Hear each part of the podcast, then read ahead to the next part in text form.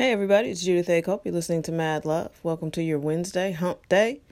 Uh, you know, whatever that means to you, enjoy. uh, just wanted to wish everybody a great day, and uh, I hope all your dreams come true. You know, I hope there's peace and joy and love and happiness in this day for you. You deserve it, and I appreciate you. I appreciate you guys listening. And I can tell by the numbers that you guys are listening, and that's amazing. Thank you so much. If you listen through Anchor, you're going to hear some music next. If you do not listen through through Anchor, you're going to hear no, like not music. It'll just be over. It'll be done. Cuz this one's short. I really don't have anything to talk about.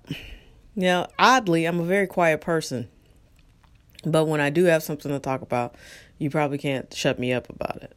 Um, but most of the time most people who spend a significant amount of time with me will let you know I can be really quiet.